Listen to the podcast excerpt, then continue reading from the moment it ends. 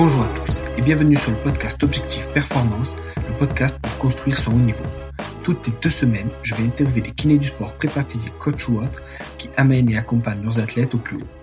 On parlera dans une première partie de leur parcours, d'où viennent-ils, où ont-ils étudié, voyagé et commencé leur carrière, ensuite de ce qu'ils font actuellement et de ce que cela peut nous apporter en pratique, quel est leur sujet de recherche actuel, en quoi cela peut améliorer nos compétences, et enfin, on abordera leur mentor, leur livre préféré et comment est-ce qu'on peut les contacter. Comme d'habitude, je compte sur vous pour mettre 5 étoiles à cet épisode sur nos minutes et sur Apple Podcast avec un petit commentaire. De la même manière, je vous encourage à partager cet épisode sur les réseaux sociaux, notamment en story sur Instagram. C'est ce qui me fait le plus avancer et faire connaître le podcast. Bonne écoute à tous. Salut Suzanne. Salut Julien. Merci à toi d'avoir accepté ma demande d'interview. Oh non, mais vraiment, c'était un honneur. Hein. Moi, j'écoute euh, souvent euh, ton podcast, donc euh, j'étais très contente. ah, merci, ça me fait plaisir. Est-ce que hum, tu peux nous donner ta définition personnelle de la performance, s'il te plaît? Alors, pour moi, la performance, c'est accomplir quelque chose à son meilleur niveau. Donc, ça implique pas forcément une audience, autre que soi-même. Et puis, ça sous-entend beaucoup de travail derrière en amont, de préparation. Et c'est, je trouve, c'est ça qui est aussi remarquable dans la performance, c'est, c'est le fait qu'il y ait du travail pour atteindre son plus haut niveau. Ouais. Ah, c'est super, c'est super. Est-ce que tu peux hum, nous expliquer un peu d'où tu viens, où tu as fait tes études, etc., s'il te plaît? Alors, si les orateurs ont beaucoup de temps, non, je plaisante, je vais, je vais, je vais pas, je vais pas m'étaler trop, mais c'est vrai que moi, j'ai été diplômée en, en 1987 de l'école de physiothérapie de Genève. Et puis 1987, je voulais juste vous rappeler que, tous les auditeurs, qu'il n'y avait pas Internet. Ah, Donc on avait très peu de ressources pour avoir une opinion critique sur ce qui était enseigné. Donc on allait à la bibliothèque, on lisait des, des revues euh, papier euh, scientifiques. Et euh, c'était, c'était, on était à la merci un peu de mentors qui était bien ou moins bien, et puis on devait un petit peu croire ce qu'on nous enseignait en fait. Donc c'était vraiment une autre époque. Et c'est pour ça qu'en 2008, ça m'a démangé. Donc j'ai, alors que j'étais co-directrice d'un cabinet privé en ville qui marchait bien, j'ai décidé de reprendre des études. Ok. Et là, j'ai fait un master en physio du sport à Bath. Ouais où j'ai terminé en 2012. Euh, c'était un master à distance. Hmm. Euh, on avait quelques, quelques semaines un peu de présentiel à Bath, qui est une ville magnifique du sud de l'Angleterre. Hmm. Et euh, ça m'a appris vraiment beaucoup de choses. À l'époque, c'était pas possible de faire un master en Suisse pour un physio. Donc, j'ai dû aller à l'étranger. Et j'ai appris beaucoup de choses aussi. C'était très enrichissant. C'est énorme. Et t'as pris quoi alors? Alors c'est une question qu'on me pose souvent. Ouais. Euh, et puis j'ai envie de dire, c'est le chemin qui compte et pas la destination. Ouais. C'est tout le cheminement en fait. C'est la, en fait, ce que j'ai appris de, de mieux là-bas, hmm. c'est la pratique réflexive. Hmm. Comme c'était un master qu'on pouvait suivre à distance, on devait établir un portfolio et mettre euh, d'abord, tout d'abord, faire une analyse de ses forces, faiblesses, opportunités et menaces. Donc ça, c'est déjà une première introspection dans, dans tout, tout ce qu'on tout ce qu'on sait, tout ce qu'on est. Et puis ajouter peu à peu des comptes rendus de toutes nos expériences pendant deux ans en lien avec la physio du sport. Du match où tu as bien fait les choses, à la compétition où tu es intervenu de manière inadéquate, euh, les regrets que tu peux avoir face à certaines situations, des cas cliniques, des conférences, des cours, euh, toutes les expériences. Et puis on devait consigner ça et avoir une, une attitude réflexive. Et à la fin de l'année, on devait faire une synthèse de l'année. Ok. Avec une inclusion d'une ou deux supervisions par euh, des pairs qui relisaient certaines expériences et avec qui on discutait de comment on aurait pu faire mieux ou, ou, ou alors est-ce que c'était très bien, euh, sur, sur quel point on aurait pu insister, etc. Et puis ça t'apprend à être humble, à apprendre de tes erreurs et à rebondir. Et les pays anglo-saxons ils ont quelque chose de formidable, c'est qu'ils valorisent beaucoup euh, l'effort, mais aussi l'erreur et mmh. la, la, permission de, de communiquer par rapport à cette erreur et de, et de rebondir. Je trouve que c'est quelque chose qu'on encourage peu chez nous. On cache souvent ces erreurs. On n'en parle pas beaucoup. Voilà, voilà ce que j'ai appris. Ah, c'est génial, c'est génial. Et, et, par curiosité, est-ce que euh, tu continues ce portfolio euh, pour toi-même et est-ce que tu te replonges dedans, dedans euh, on va dire régulièrement? Alors, j'ai dû le faire quelques fois à, à, quelques occasions, notamment parce que j'ai obtenu un titre de spécialiste clinique ou qui n'existe plus malheureusement en Suisse où mmh une partie du, du, travail était de se faire euh, superviser pendant sa pratique avec des, des patients et puis avec un objectif euh, d'être euh, analysé, d'analyser certains points de notre pratique. Moi, j'avais choisi de qu'on me supervise sur ma communication avec les patients, l'établissement de d'objectifs de, de traitement et comment euh, je faisais pour euh, faire adhérer le patient au plan de traitement. Et c'était une infirmière euh, qui était qui était certifiée pour faire ces supervisions, qui m'avait supervisé. Et j'ai trouvé ça très enrichissant d'ailleurs. Ah, c'est énorme. Sinon, sinon, sinon, ben, sinon, les stagiaires, ça te, ça t'oblige à avoir une pratique réflexive avec leurs questions. Donc euh, oui, je suis souvent confrontée à ça, évidemment. Ah, c'est ouf, c'est ouf. Et alors après ce master en 2012, qu'est-ce que tu as fait aussi que tu as travaillé? Là, ça m'a, ça m'a, ça m'a démangé. J'ai quitté mon cabinet en fait et j'ai postulé euh, aux hôpitaux universitaires de Genève au HUG. Ouais. Et puis là, c'était un poste qui était très créatif parce qu'on débutait une une nouvelle aventure avec euh, j'ai beaucoup travaillé avec les sur les tests de retour au sport après reconstruction du LCA. Avec euh, le professeur Ménétret et mon collègue qui était préparateur physique Cyril Besson. Donc c'était une petite équipe, on était une physio, un préparateur physique et puis les médecins du sport et les chirurgiens qui étaient euh, vraiment tout près, qui consultaient vraiment à côté. Et on avait un grand espace de jeu et un magnifique euh, plateau technique. Donc euh, c'était c'était c'était vraiment très créatif. J'étais vraiment très contente d'avoir. Euh, là, je pouvais vraiment mettre ce que j'avais appris dans, au master en, en pratique, vraiment. Ah, trouvé, trouvé. Et, et après ça alors? Après ça, euh, bah après ça, ça, ça, roulait un peu. Donc euh, évidemment, j'ai été un petit peu regardée ailleurs. et puis j'ai postulé à l'école de physio. Et là, j'ai été engagée comme chargée de cours et j'enseigne toujours euh, comme chargée de cours à 40%. Ok. Et je suis, je suis très heureuse de ça. Ça, c'est, c'est vraiment une, une immense euh, richesse que de transmettre.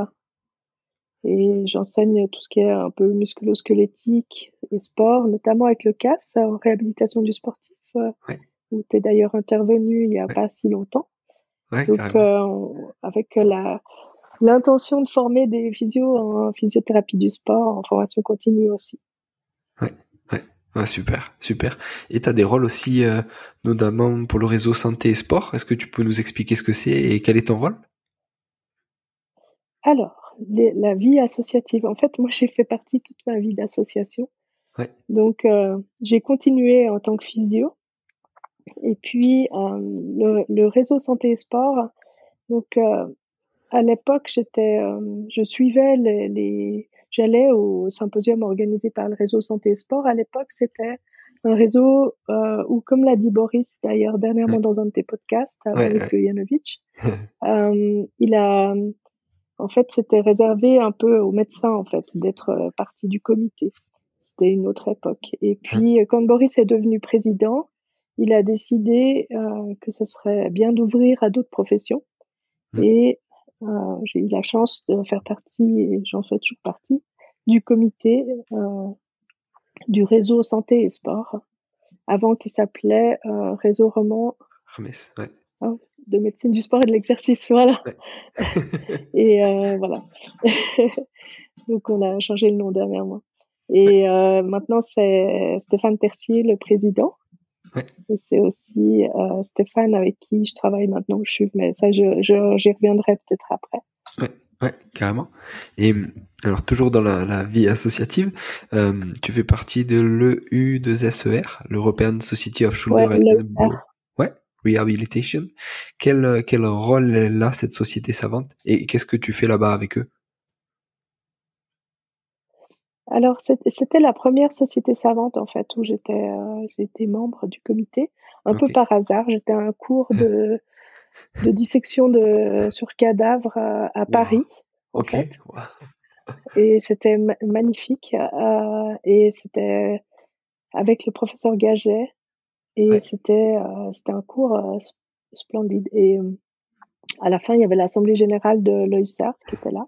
Et je faisais partie de du public. J'y assistais comme ça. J'étais mmh. pas encore membre et ils ont demandé si quelqu'un voulait être euh, délégué national. Il leur manquait quelques pays, notamment la Suisse. Puis j'ai dit bah moi je suis d'accord. Et je suis rentrée un peu, un peu comme ça par hasard. En fait, il faut saisir les opportunités des fois. C'est clair. Et euh, bah, voilà, huit ans plus tard, je suis devenue présidente de cette association. Okay. Et ça m'a ouais, vraiment beaucoup appris de travailler dans le comité, de, de construire des choses avec euh, des gens de l'Europe entière. C'était très, très intéressant. Donc euh, voilà, j'ai après eu beaucoup de goût pour les associations euh, professionnelles, scientifiques, et notamment après j'ai postulé pour la Fédération internationale de physio du sport, où je suis responsable de l'éducation et trésorière. Super. Donc ça, c'est l'IFSPT, si je prononce bien, c'est ça? Exactement, exactement. Et, euh, et aussi, je fais partie de Sport Physio Suisse, donc euh, l'association suisse de physio du sport. Donc en fait, là maintenant, j'ai vraiment des rôles dans trois comités. C'est le réseau santé et sport, donc qui est roman, francophone. Euh, sport Physio qui est de, pour toute la Suisse et l'IFSPT. Ce qui fait que ces trois comités qui, au fond, me demandent, euh, me procurent beaucoup de, de, joie et me demandent euh, du travail, certes, mais c'est toujours un peu dans la même lignée. L'OICER, j'en fais plus vraiment partie maintenant. Okay. Euh, enfin, je fais partie du d'un comité, mais j'ai plus beaucoup de travail avec parce que ça, ça, me faisait trop de choses en même temps. En fait. Mmh, mmh, mmh. On comprend. c'est ouf. Et tu as aussi travaillé avec euh, l'équipe suisse de basket, c'est ça? Oui, tout à fait. Ouais, ça aussi, c'était une opportunité que j'ai saisie. Hum. C'est un médecin, euh, Swell Sayek, qui m'a appelé un jour en me disant Suzanne, est-ce que tu connais quelqu'un? Qui voudrait partir en camp d'entraînement avec l'équipe suisse de basket féminine Puis j'ai dit ben oui, je connais assez bien une personne, c'est moi. moi je veux bien, je veux bien partir. Et euh, voilà, c'était en 2008. Et, et voilà, j'ai passé 12 euh, ans. Non, 14 ans avec l'équipe nationale où je suis partie presque un mois chaque année. Donc euh, c'était c'était de nouveau une opportunité que j'ai saisie un peu par chance. Et voilà, c'était vraiment euh, c'était vraiment euh, une expérience fantastique. Beaucoup de ah voyages. Euh, la gestion des blessures, euh, le suivi des joueuses, les screenings d'équipe, etc. Donc euh, voilà, c'était très intéressant. Ouais. Et, et, en plus, en parallèle de ça, tu as fait aussi les JO de Rio en, 2016 au, beach volleyball. Qu'est-ce que qu'est-ce que tu as fait là-bas? Pareil, comment tu as eu euh, l'opportunité et quel était ton rôle? Alors, l'opportunité, elle a commencé pour Londres, où j'ai postulé pour être bénévole aux Jeux. Donc euh, les jeux emploient des bénévoles, y compris des soignants, hmm. et euh, qui font partie, qui, en fait, dans tous les jeux, il y a une clinique pour les joueurs, ce qui permet de réduire un tout petit peu les inégalités entre les pays. Ouais. Parce qu'il faut savoir que pas tous les pays ont les moyens d'avoir les physios, hmm. les médecins et tout hmm. ça qui viennent avec. Donc, il y a toujours une clinique dans le village olympique. Et c'est là où j'ai commencé à travailler donc en, 2012 à Londres. Puis après, ça m'a donné le virus pour aller postuler pour Rio. Donc on est mmh. parti, on était quatre filles de Suisse. Ouais, Ils sont partis à Rio, on a loué un appartement et moi j'étais au beach volley. Et j'ai passé deux semaines sur le sable à Copacabana. C'est énorme. Donc j'ai pas fait beaucoup de physio, mais j'ai vu beaucoup de beach volley. C'était magnifique. Et euh, voilà. Et j'étais, j'étais en, j'ai fait, je faisais équipe avec un jeune médecin, Patrick, qui est maintenant médecin à Team GB, puis que j'ai recroisé au jeu du Commonwealth, etc. C'est vraiment un cirque ambulant. En fait, on, on se retrouve en fait euh, souvent entre euh, physio du sport, médecin du sport et tout ça. Ah, c'est ouf, c'est ouf. Et alors, qu'est-ce qu'il y a eu comme, euh, tu dis qu'elle n'avait pas eu beaucoup, mais qu'est-ce que tu as eu comme, euh, comme soin ou comme blessure à, à gérer là-bas? Alors, honnêtement, rien. parce qu'il n'y a pas eu. en fait, on a eu des soins comme ça, mais il n'y a pas eu de blessure. Il y a eu une entorse de cheville c'était euh, Mamouchi, qui était le, le finaliste olympique, euh, donc de d'or olympique de beach volley du Brésil, qui s'est euh, fait une petite entorse de cheville. il n'y a pas de petite entorse, tu me diras, mais qui s'est fait une entorse de cheville, qui a, où il a, il a pu rejouer euh, dessus. Il a gagné la médaille d'or. Et euh, et euh, ben à ce moment-là, Patrick et moi, on était euh, au bord du terrain, mais dès qu'il s'est blessé, ben on a été, ben, si, tu veux, c'était normal. Tous tous nos collègues brésiliens, ils les connaissaient, donc ils ont plutôt eux pris en charge. Il y avait suffisamment de monde. Après, il y avait 1000 ingénieurs autour de cette cheville, donc voilà. donc moi, perso, j'ai pas eu à traiter des blessures. Mais par contre, on a, on a essayé de pas mal répéter sur les scénarios d'évacuation, des choses comme ça. Ah, c'est bien ça. Euh, de blessures. Donc, on, s'est entraîné, on a fait des, tas de choses. Ah, c'est trop bien. Et tu as participé au, Jeu de la jeunesse à Lausanne en 2020 aussi, c'est ça? Oui. Et ça, c'était euh, notamment grâce au réseau, parce que j'ai connu Stéphane Tercier, qui était dans le comité euh, du réseau à l'époque, et qui est, qui, est, maintenant le président. Et on s'est très bien entendu pour organiser plein de choses. Et tellement bien entendu qu'il m'a dit, écoute, on m'a on m'a proposé d'organiser le montage de la clinique euh, des Jeux olympiques de la jeunesse dans le village olympique, de la créer de toutes pièces. C'est une clinique éphémère. Et euh, est-ce que tu veux être euh, mon adjointe? Et j'ai dit oui. j'ai pris un congé sans solde de cinq mois. Ouais. De ouais, DHG pour pouvoir euh, mener à bien ce projet. On y a travaillé plusieurs années de suite. Et les derniers cinq mois, c'était vraiment le, le, le, sprint final. Et on a monté une clinique euh, qui occupait 200 personnes euh, dans, dans tout le, pendant tous les jeux, avec 40 étudiants en médecine, en physio, en soins infirmiers. On a créé une clinique avec beaucoup, beaucoup de prévention des blessures, de la dentition, euh, de l'information, euh, etc. Une clinique vraiment où euh, on n'avait pas de hiérarchie, tout fonctionnait. on a fonctionné avec des bénévoles incroyables. On a organisé des formations. Tous les jours, il y avait deux conférences d'une demi-heure dans dans la clinique où on accueillait les médecins d'équipe et les physios mmh. des équipes. Et puis, on a organisé 200 ateliers pendant workshop pendant pendant les Jeux. Euh, pendant qu'il n'y avait pas beaucoup de travail à la clinique, on, se formait entre nous. Donc c'était c'était une expérience humaine incroyable. Ouais, c'est ouf, c'est voilà. ouf. Et maintenant, alors tu bosses au, au CHUV, qui est le euh, l'hôpital euh, universitaire de Lausanne, c'est ça? Exactement, exactement. Et euh, ben, de nouveau, ben, comme ben, Stéphane Tercier, c'est mon boss. c'est le responsable de, de Sporado. Donc, euh, c'est un service qui est dédié entièrement aux adolescents et aux adolescents sportifs, mais on n'oublie pas les non sportifs et les sédentaires euh, aussi, on s'en occupe aussi. Ouais. Et pourquoi les ados alors? Qu'est-ce que qu'est-ce qui t'attire sur euh, cette population et qu'est-ce que qu'est-ce qui te plaît?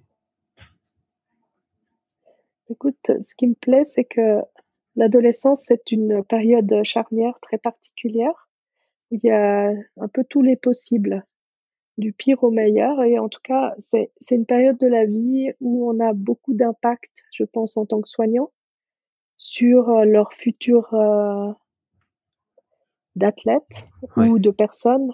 Euh, je pense qu'on peut plus influencer, si tu veux, un petit peu le cours des choses.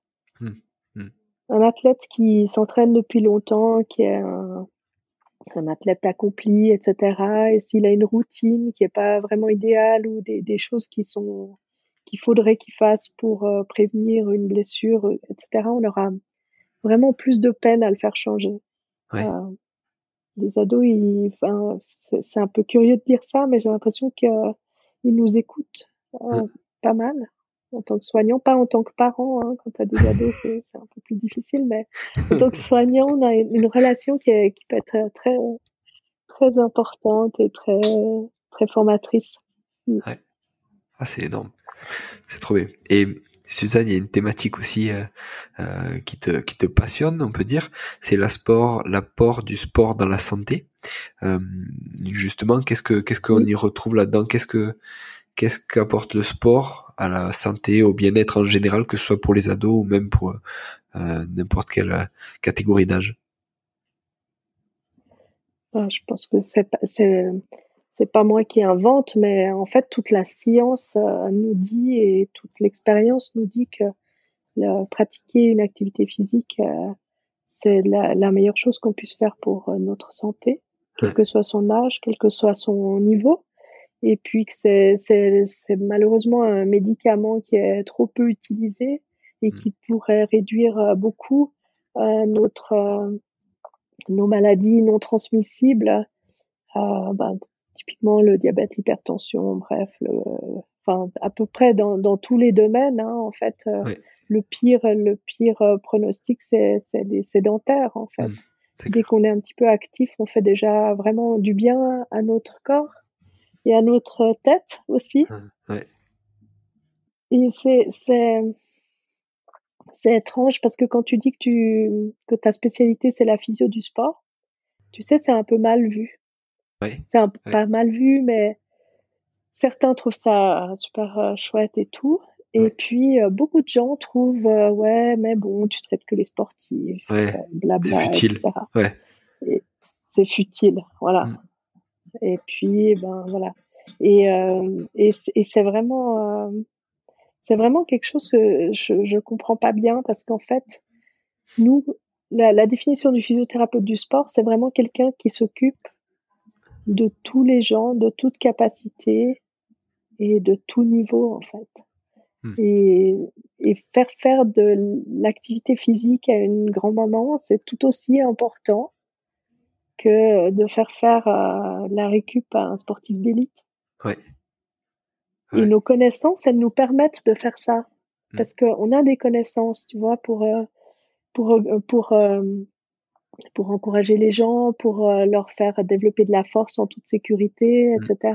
Mm. Mm. Donc, je je comprends pas très bien pourquoi c'est mal vu, mais c'est mal vu. Voilà. Et on, on, avait discuté, tu as un objectif pull-up? Justement. oui, exactement. Oui. Tu peux nous expliquer ce que c'est? J'ai été pi... Ouais. en fait, moi, ça fait longtemps que je cours un peu pour ma santé, que je m'inscris à des courses comme ça, ça m'oblige à aller courir quand il fait pas beau et tout ça. Et puis, euh... et puis, et puis dernièrement, je me suis un peu euh, piquée au jeu avec le, le CrossFit. Ouais. Et c'est quelque chose qui me plaît beaucoup.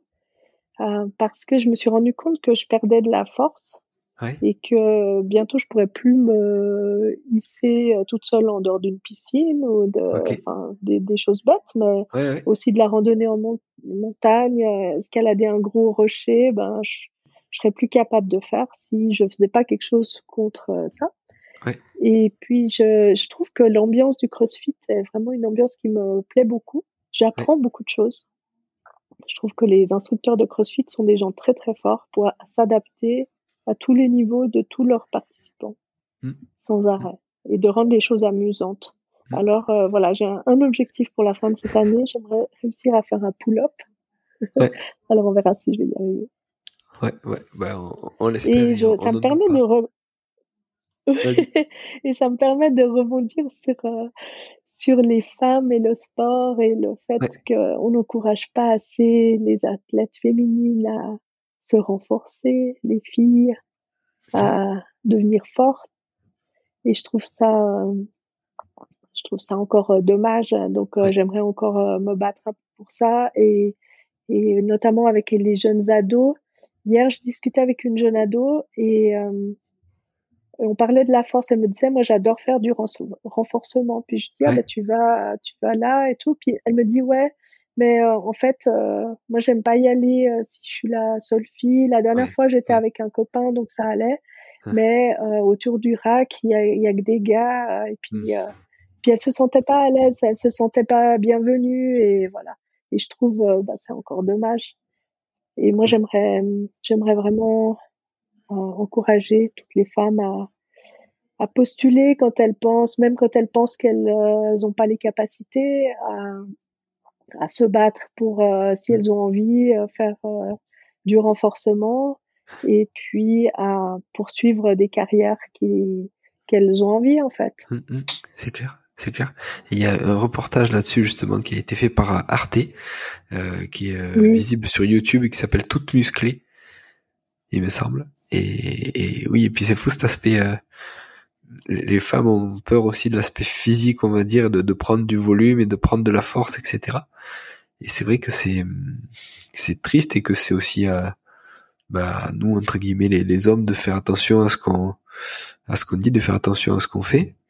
Et, et, je suis d'accord avec toi sur le fait que voilà, il faut il faut encourager tout le monde à faire du sport, que ce soit par catégorie d'âge ou par par genre, mais euh, mais effectivement que ce soit du renfort, tu vois, euh, pour reprendre l'exemple de ton ado euh, qui adore faire du renfort, ben c'est c'est génial. Il faut qu'on quand je dis il faut qu'on, c'est c'est facile, hein, mais il faudrait mettre en place des choses pour qu'elle puisse faire ce qui la passionne et ce qui lui fait du bien, c'est-à-dire du renforcement musculaire dans les meilleures conditions possibles, quoi. Ouais, exactement, exactement. C'est très important ça. Mm. Mm je suis d'autant plus sensible maintenant que j'ai une petite fille. Avant, j'étais un peu sensibilisé par ma compagne, mais euh, mais maintenant que j'ai une petite fille, je, je elle est toute petite, hein, mais euh, j'aimerais qu'elle ne se mette pas de barrière. Tu vois, je vois par rapport à mon, mon entourage, à ma à ma maman, tout ça, j'aimerais qu'elle n'ait voilà, mon fils, je veux qu'il ait aucune limite, mais je veux que ma fille elle ait aucune limite non plus, et je veux surtout pas qu'elle se mette des limites par rapport à ce que les autres lui renvoient, tu vois? Oui, ouais, absolument. Absolument, c'est super important. Et parce que on a tous le droit au bonheur et à l'accomplissement en fait. Donc euh, voilà. Carrément, carrément. Et ça rejoint aussi ce que tu disais, et notamment en, physio et en médecine du sport. Je sais pas ce que tu penses de, on va dire, de la place des femmes euh, là-dedans. Qu'est-ce que, qu'est-ce que tu en penses? Est-ce qu'on pourrait faire mieux? Et si oui, comment on pourrait faire mieux? Oui, je pense qu'on peut faire mieux, notamment euh, pour la carrière des femmes, euh, notamment en physio du sport, parce que moi je connais bien ce domaine. C'est vrai que c'est vrai qu'il y a beaucoup de biais de sélection hein, euh, encore. Euh, typiquement, ben, le sport d'élite masculin, tu sais bien que c'est, c'est quand même là où il y a le plus de mmh. postes rémunérés. Oui, oui, c'est clair. On y a peu accès en tant que femme parce qu'on nous ressort toujours le, la blague du vestiaire, en fait. Ouais, ouais. Où on nous dit, euh, oui, mais qu'est-ce que tu vas faire dans le vestiaire et tout? Mmh, Enfin, comment tu vas faire Et puis, en fait, ben, moi, travaillé longtemps avec le basket féminin. Ouais. Euh, bien sûr, j'allais dans le vestiaire quand c'était nécessaire. Hmm. Mais enfin, je vais pas euh, traiter euh, les, les, joueuses nues dans le vestiaire. Enfin, je veux dire, ce que je veux dire, tu vas dans le vestiaire, tu fais ce que tu as à faire, tu ressors. Et puis après, je voyais les joueuses. Enfin, on, on, je vois je vois pas le problème en fait. Enfin, hmm. zéro. Enfin, je, je vois pas du tout où est le problème. Et, et je comprends pas pourquoi on nous empêche d'aller aussi euh, dans le sport de haut niveau masculin en fait. Ouais, ouais. Et comment Question de compétence, c'est pas une question. Ouais, je, je sais pas. C'est, un... excuse-moi de t'avoir coupé. C'est, un petit peu comme euh, si on nous empêchait d'avoir des patients masculins en fait. c'est un peu bizarre. Enfin, soit on est professionnel, soit on n'est pas professionnel. Pourquoi tu serais moins professionnel avec une équipe? Euh, Je ne sais pas. Voilà. c'est vrai, c'est vrai. Et est-ce que tu as une idée Comment on euh, pourrait faire? Euh, Je ne sais pas. Je ne sais pas. Euh, bah, continuer à postuler, continuer à, à montrer, enfin, et puis puis les, les, femmes qui sont euh, physio dans des grandes équipes, ça existe à l'étranger euh, beaucoup. En Suisse, euh, bah, pas trop parce qu'on est un pays très traditionnel. Je sais pas mmh. comment c'est en France non plus. Mmh. Euh, ah. Mais dans les pays anglo-saxons, c'est un peu mieux quand même. Ouais. Ouais. Moi qui regarde pas mal le rugby, et c'est, c'est on va dire ces 5-10 dernières années, je trouve qu'il y a une évolution dans le rugby et dans le rugby professionnel en France. Et même, je, par exemple, je suis sur Instagram des, des physios femmes qui bossent dans des clubs de rugby, par exemple en Australie ou en Afrique du Sud, des clubs de rugby professionnels. Et, euh, et je connais euh, de, des collègues, des consoeurs euh, qui bossent dans des clubs de rugby en top 14 et qui, qui s'épanouissent complètement et et voilà qui apportent leur plus-value euh, là-dedans quoi. Donc j'ai l'impression que par rapport à il y a 5-10 ans, on, on va vers, euh, on va dire, euh, on est loin d'être à l'équilibre, hein, mais on va vers quelque chose de plus, un peu plus ouvert et un peu plus accessible. Alors ça reste encore entre guillemets quelques pionnières, mais mais j'ai l'impression que ça va dans le bon sens, même si ça prend du temps. Oui, je suis d'accord avec toi, Julien. Je pense qu'il faut encourager justement et puis voir ce qui est bien aussi. Je, sais qu'au Brésil, j'ai des collègues féminines qui s'occupent de grandes équipes de foot aussi. Donc, euh, je, ne sais pas, j'ai de l'espoir aussi. Ouais, ouais, ah, c'est énorme. Ça serait bien, ça serait bien. Et, et une autre thématique qui, qui t'est chère, c'est la prévention des blessures. Est-ce que tu as quelques, quelques tips à nous partager là-dessus? Oui, alors la prévention des blessures, euh, c'est effectivement euh, très important, notamment parce que j'ai beaucoup travaillé avec euh, les blessures affreuses que sont les ligaments croisés, en fait, qui une catastrophe pour les genoux. Et maintenant, encore plus avec les ados qui ont parfois déjà un croisé à 11, 12 ans. Enfin, c'est c'est vraiment affligeant de voir que la plupart des clubs de foot notamment, mais aussi dans d'autres sports, n'appliquent pas les recommandations de programmes d'échauffement avec prévention des blessures et donc ne font pas tout ce qui est en leur pouvoir pour que euh, nos enfants euh, ne se fassent pas un ligament croisé à 12-13 ans. Donc, mmh. euh, en fait, en fait, il y a une forme de responsabilité et que je trouve qu'on met pas assez les clubs devant leurs responsabilités parce que c'est quand même euh, si si un accident arrive mais que tu as fait tout ton possible, que tu avais ta ceinture de sécurité, etc. voilà, oui, c'est la vie. Mais si ça arrive mais que tu n'avais pas ta ceinture ou que tu n'as pas fait mmh. ton échauffement avec tes exercices, eh ben voilà, c'est c'est autre chose, je trouve. Mmh, donc, euh, je suis un peu fâchée. Euh, je suis un peu fâchée parce que euh, on confie nos jeunes, nos enfants à des clubs et sans relâche. souvent, les physios vont voir ces clubs, les médecins, etc. Leur disent voilà, vous connaissez ces programmes de prévention. Oui, oui, on fait, on fait. Puis voilà, c'est pas fait en fait. C'est pas fait. Et c'est une question de moyens, de volonté, c'est quoi? Euh, je sais pas. Euh, je sais pas, probablement de moyens, hein, parce qu'il y a beaucoup euh, aussi de clubs où les, les, enfants sont entraînés par les parents des fois ou comme ça. Je sais que c'est difficile, hein, mais ça veut pas dire que qu'on peut pas essayer de développer ça. Hein. Il, y a, il y a quand même des, des clubs qui arrivent et puis qui, qui essayent. Donc euh, moi je pense que aussi aussi le, le problème, c'est souvent le manque de moyens pour pouvoir engager une équipe soignante. Donc, il y, a peu de clubs qui ont une équipe soignante euh, qualifiée. Et donc, euh, Et donc, ben, le message, il n'arrive pas jusque-là non plus à mmh, cause de mmh. ça, parce qu'on met, mmh. on met des moyens euh, pour d'autres choses, mais pas pour euh, engager, en fait, des physios ou des médecins qui soient, voilà, qui soient là, tout simplement, avec le club. C'est clair. Et Suzanne, alors on a parlé euh, tout à l'heure de, de sport physio. Il y a une accréditation qui va être mise en place euh, pour qu'on soit euh, physio du sport certifié RISPT. Est-ce que tu peux nous dire ce que c'est et quel est l'intérêt pour les physios du sport d'être certifiés? Tout à fait. En fait, en Suisse et, et dans beaucoup d'endroits du monde, en fait, n'importe qui peut dire, ben voilà, je suis physio du sport. Pour rentrer dans l'association suisse de physiothérapie du sport, il faut avoir deux ans d'expérience avec un club ou un athlète ou avoir un diplôme en physio du sport. Et puis, euh, la Fédération internationale de physio du sport encourage ses pays membres à faire un, parcours de certification pour euh, améliorer la qualité des soins. Et donc, euh, avec Sport Physio depuis 2018, on a, depuis 2019, on a notre parcours qui a été approuvé par l'IFSPT.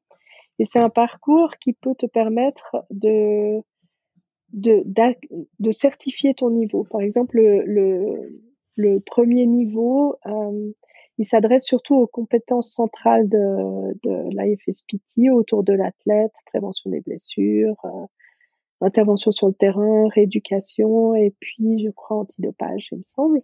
Ouais. Et, euh, et, et là, ça, ça, le fait de pouvoir être accrédité C, ça veut dire que tu as passé, ben, que tu as une formation en physio du sport, que ça t'a permis d'acquérir ces compétences-là, que tu es formé, euh, tu es familier avec les, le dopage, le problème du dopage, et puis que mmh. tu es capable d'aller intervenir sur le terrain, enfin bref, voilà. Et après, tu as le niveau B et le niveau A, c'est euh, un niveau avec un master et qui te permet d'avoir après et puis pas mal d'expérience. On met environ 10 ans à, devenir un expert, donc à, hmm. obtenir le niveau A, parce qu'il faut aussi des heures sous supervision, etc. Et ça, ça te permet d'avoir un titre euh, au niveau international. Ok. Et en fait, c'est pour les physios, ça te rend visible à l'international. Ça veut dire que peut-être tu peux décrocher un poste euh, comme euh, j'ai eu aux Jeux Olympiques de la jeunesse où tu peux être venu medical manager pour euh, aussi des jeux ou bien responsable d'une équipe, par exemple. Être responsable médical d'une équipe, hein, c'est pas forcément un médecin qui peut être responsable médical. Et puis ça permet aussi pour les athlètes vraiment de savoir où ils en sont. Il y avait un témoignage de Rebecca Smith, qui est son surnom c'est Bex, qui est une voilà.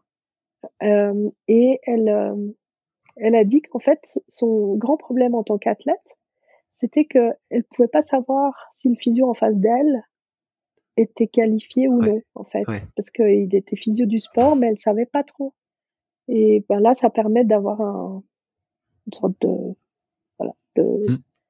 ben ça, ça, ça, ça veut pas dire que tu sois le meilleur physio du monde, mais ça veut dire au moins qu'on on, on, sait quels sont tes diplômes et quel, sont, quel est ton mmh. parcours. Ouais, ouais c'est clair.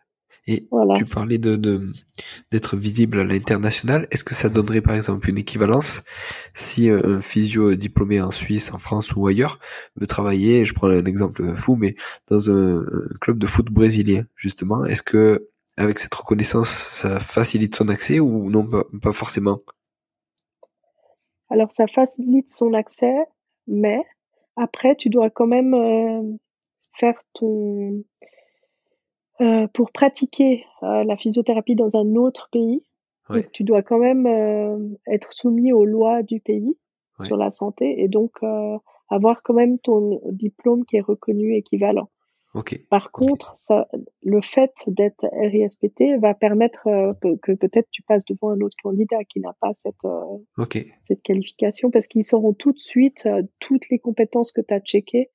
Et donc, voilà, ça, ça te permet d'avoir l'emploi ça permet d'avoir euh, au niveau euh, reconnaissance, mais au niveau de la loi, on est quand même soumis aux lois sur la santé qui sont des fois très restrictives dans certains mmh. pays. Ok, ok, logique. Et mmh, il y a un projet aussi de, de mentoring à Sport Physio. Est-ce que tu peux nous expliquer ce que c'est, quel est le but? Oui, alors avec, en fait, j'ai été approchée par Loïc Bell, qui est un jeune physio qui a, qui a fait son master à, à Berne. Ouais, qui est un physio très curieux. Je crois qu'il était venu à la tour aussi. Oui, oui, on l'a vu en stage. Et, très curieux et très, voilà, très bon. Voilà, exactement. Et puis il m'a dit ah Suzanne, euh, est-ce que je peux venir voir ta pratique, etc. Donc euh, oui. Puis en discutant, on s'est dit bah ce serait chouette de pouvoir euh, consigner un peu ces journées pour qu'elles soient pas perdues parce que finalement moi si j'ai été euh, j'ai mentoré certaines personnes qui sont venues voir ma pratique, ou bien même mmh. moi, si j'ai été voir d'autres euh, dans leur pratique, bah, j'ai, en fait, si on me demande euh, quatre ans après, euh, c'était quel jour et combien d'heures et qu'est-ce que j'ai vu, euh, c'est un peu flou. Et on a eu l'idée de développer des documents de travail où on consigne, si tu veux, c'est une sorte de d'attestation et pour le mentor et pour le mentee.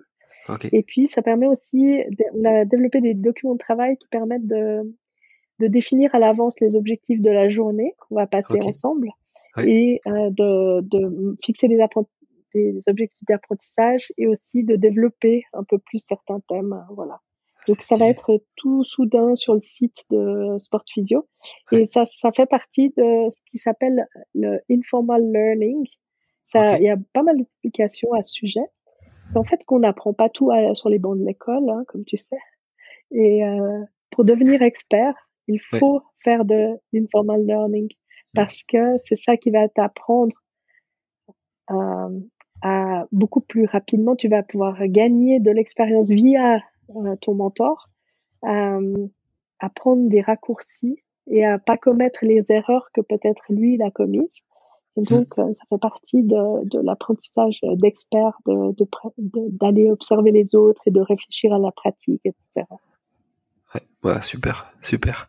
Et Suzanne, alors est-ce que tu peux nous expliquer? On a vu que il y avait la vie associative, qu'il y a la vie euh, professionnelle aussi qui, qui est euh, pas mal remplie. Est-ce que tu peux nous expliquer comment tu organises une, une journée type ou une semaine type comme comme tu veux? Alors oui, assez mal. Non, pas assez mal, mais de temps en temps, je me fais prendre parce qu'il y a trop de choses la même semaine. Ouais, Puis après, tout à coup, j'ai une semaine plus cool. Donc, euh, je suis pas très bonne dans la planification euh, euh, de manière à avoir toujours un peu les mêmes semaines. Non. Il y a des semaines de folie et il y a des semaines plus calmes. Donc, euh, donc une semaine type, je sais pas. Euh, il y, a, y, a, deux jours qui sont vraiment fixes. C'est les deux jours que je passe au CHUV, donc à Sporado. Okay. Et là, euh, là, je, je, travaille avec les patients. J'ai des rendez-vous avec les patients le, le, mercredi et le jeudi. Et puis, euh, donc ça, ça c'est assez fixe, c'est assez facile en fait. Et puis pour l'école, ça dépend vraiment la ça dépend vraiment euh, des, des, semaines. Si je donne pas de cours, si je donne des cours, et puis en dessus de ça, il y a les soirées sur Zoom avec mmh. euh, les différentes associations. Et puis il y a aussi euh, les, les, les, voilà, les réunions, les conférences. et puis voilà. Donc c'est un, un, petit peu rock'n'roll de temps en temps. mais voilà. Et, mais sinon, oui, ça va bien. En fait, officiellement, je travaille à 80%, donc euh, voilà, j'ai un petit peu de marge pour coulisser les choses. Ouais, ouais, top, top. Et est-ce que tu as des, des gens qui t'ont inspiré ou des, des mentors qui t'ont qui t'ont aidé? Euh, Oui, ouais. Bah, le, le premier, c'était mon père, hein, en fait. Ouais. Parce qu'il était très féministe euh, pour son pour son temps. Et puis il m'a toujours, euh, il m'a toujours encouragé à faire euh, exactement ce qui me plaisait de faire. et il m'a toujours beaucoup euh, soutenu mmh. euh, comme petite fille. Y compris quand je voulais, moi je voulais faire des, je voulais être un garçon déjà. Ouais. parce que, attention, parce que j'avais découvert assez tôt que comme garçon, tu pourrais faire, tu pouvais faire beaucoup plus de trucs cool que les filles. Déjà à l'école, à l'époque, tu, tu, pouvais faire les travaux manuels, alors que les filles, on faisait la couture. Et moi, je préférais les travaux manuels. et j'ai postulé pour aller aux travaux manuels et ça m'a été refusé. Mais non. Et il y a un, il y a un garçon de ma classe qui a postulé pour aller à la couture et il a été accepté. Donc c'était ah, ma première grande injustice. Oh, c'était ma première grande injustice. Voilà. Et puis je voulais faire du foot à l'époque. Ouais, ouais, génial. Et puis ben il n'y avait pas d'équipe de foot pour ah les filles. Ouais.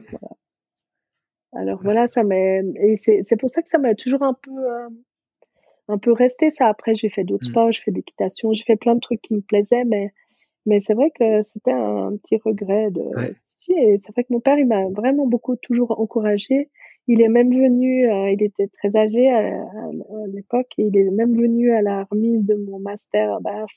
Wow. Euh, voilà. Alors qu'il marchait avec peine et tout, et il était tellement fier et tellement soutenant. Voilà. Ah, c'est énorme.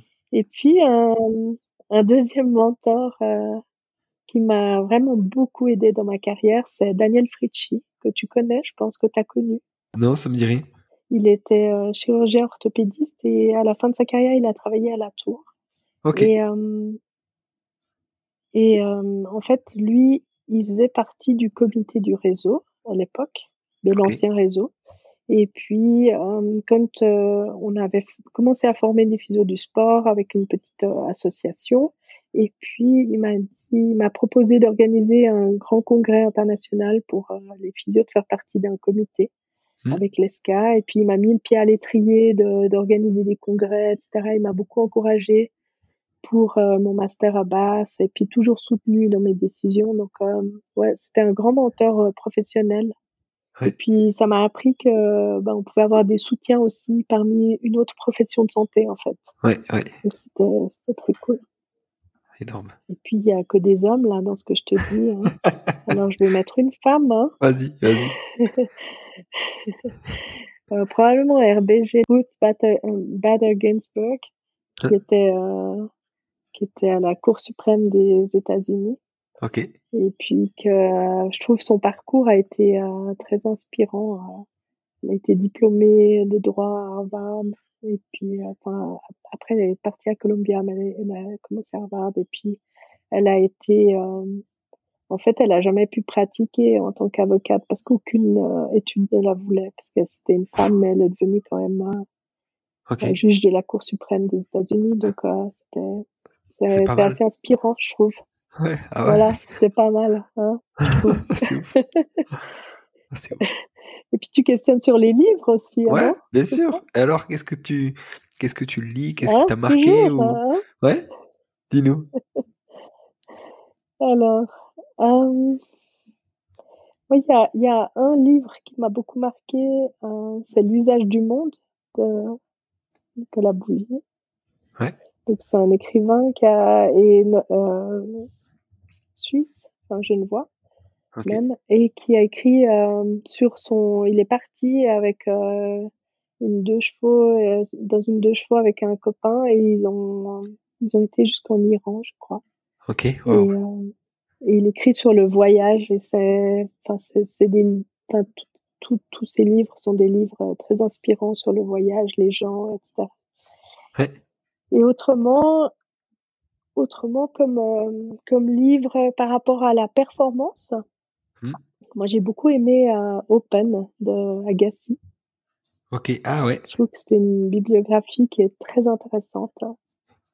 Ouais. Il commence comme ça, il commence euh, J'aime le tennis, je hais le tennis, j'aime mon père, je hais mon père. Et c'est, vraiment, euh, en, en, gros, c'est toute, euh, c'est toute son histoire et comment son père l'a forgé hein, comme petit champion, déjà tout petit. Ouais.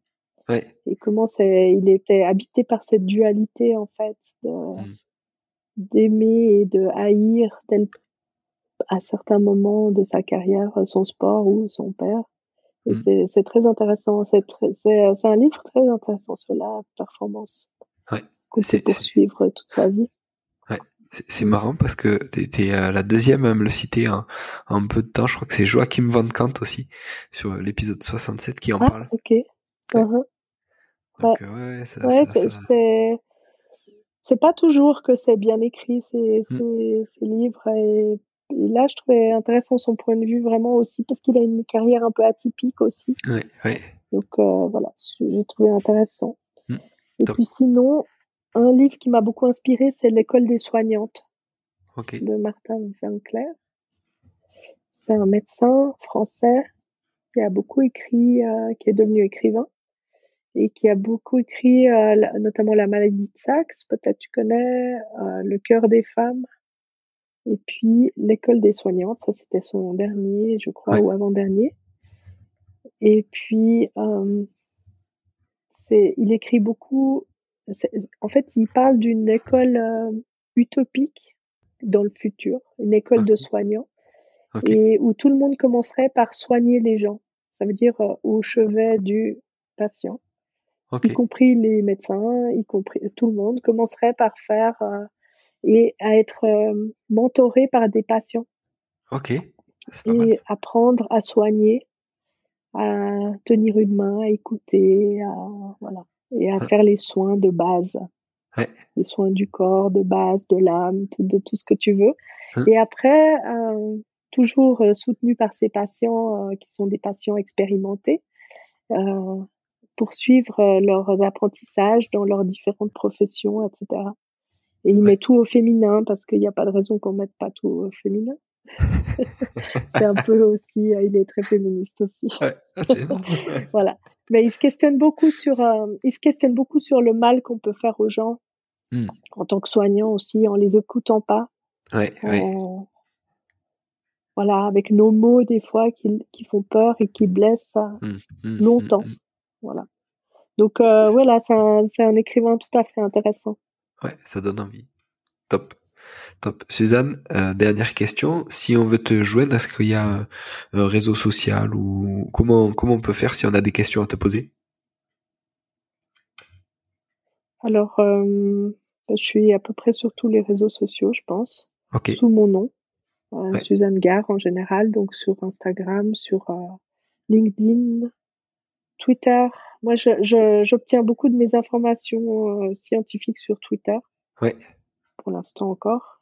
Et voilà. Et sinon, Facebook, un peu moins. Mm. Mais je sais que c'est pas mal utilisé dans certains pays, donc j'y suis quand même. Et puis Instagram, je trouve ça je suis de loin pas une experte, mais je trouve ça, je trouve ça assez fun et intéressant aussi. Ouais, ouais, carrément, carrément. Top. Suzanne, merci beaucoup. De rien, merci à toi. Ouais, et euh, à une prochaine fois, j'espère.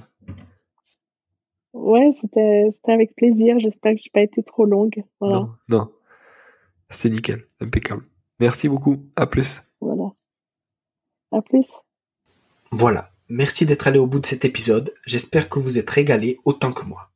Si vous voulez m'aider, le mieux est de partager cet épisode au plus grand nombre. Parlez entre vous, débriefez-le que ce soit en live ou sur les réseaux.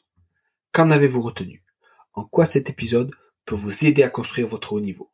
N'hésitez pas non plus à me faire un retour ou à me proposer des personnes à interviewer, je répondrai avec plaisir. À très bientôt pour un nouvel épisode.